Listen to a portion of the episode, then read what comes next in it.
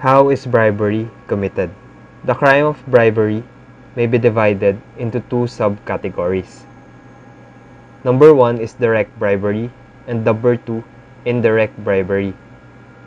Direct bribery is committed by either number one, a public officer who agrees to perform or by performing in consideration of any promise, offer, gift, or present, an act constituting a crime in connection with the performance of his official duties. Number two, by accepting a gift in consideration of the execution of an act which does not constitute a crime in connection with his official duty.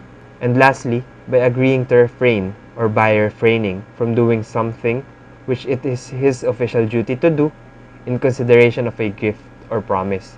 On the other hand, indirect bribery is committed by any public officer who shall accept gifts offered by him by reason of his office.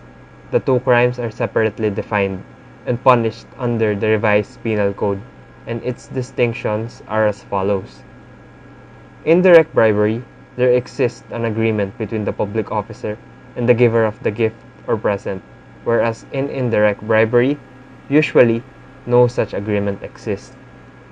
Number two, in indirect bribery, the offender agrees to perform, performs, or refrains to do an act in connection with his official duties because of the gift or promise.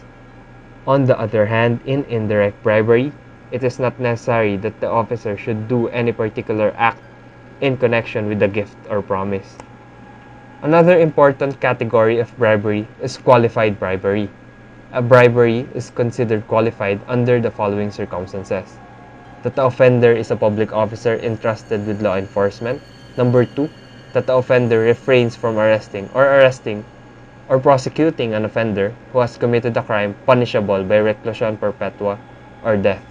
And number three, that the offender refrains from arresting or prosecuting the offender in consideration of any promise, gift, or present. We hope you have learned something and we'll see you in the next one. Thank you.